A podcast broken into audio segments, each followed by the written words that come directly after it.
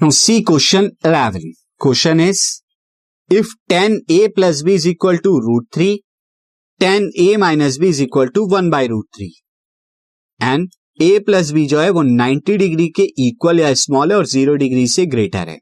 साथ ही ए जो है वो ग्रेटर देन बी है. तो आपको बताना है ए और बी की वैल्यू क्या होगी यानी ये कितने डिग्री के एंगल्स होंगे.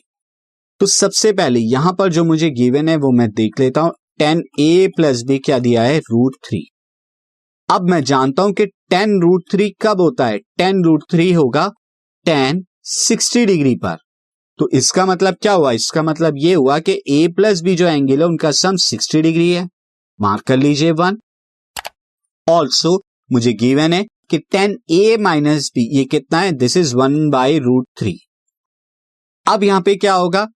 Tan A minus B, tan one by root three कब होता है? ये थर्टी डिग्री पर होता है। तो इसको मतलब क्या हुआ?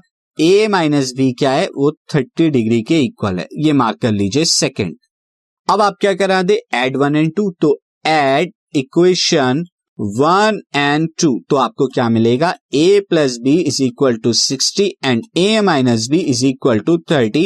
Add कराने पर बी से बी कैंसिल आउट हो गया। Two A is equal to ninety मिला। और ए की वैल्यू यहाँ पे कितनी आ जाएगी? Ninety by two that is forty five degree और जब आप फ़र्स्ट में पुट कराएँगे put A is equal to forty five degree in one equation one में तो forty five degree plus B is equal to sixty degree this implies that B is equal to sixty minus forty five वो आ जाएगा fifteen degree तो fifteen degree आ गया B की value